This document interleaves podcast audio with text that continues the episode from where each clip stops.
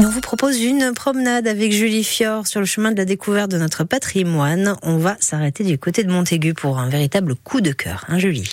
Direction Montaigu, je vous emmène au château de la Sénardière. Je vous demande de fermer les yeux et d'imaginer un grand domaine du quatorzième siècle. Autour de vous, des douves et deux tours, du verre aussi, beaucoup, des oiseaux et des espèces invisibles qui se nichent un peu partout.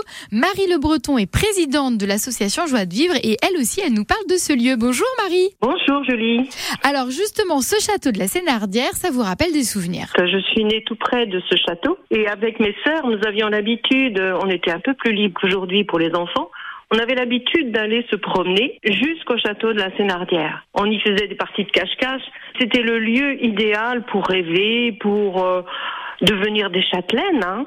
Et puis, euh, on avait ouï dire qu'il y avait un...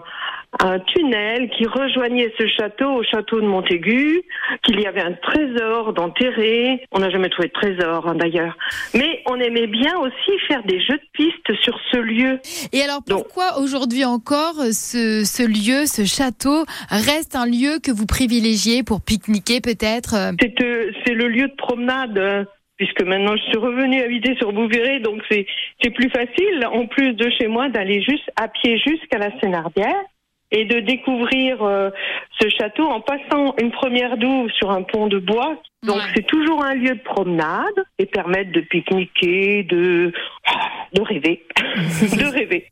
Ce château qui a subi de grands travaux en deux mille onze, un lieu féerique pour rêver, prendre le temps d'observer la nature foisonnante. Ça se passe comme ça, côté Loire, grâce à vous Julie Fior. six heures cinquante et une minutes.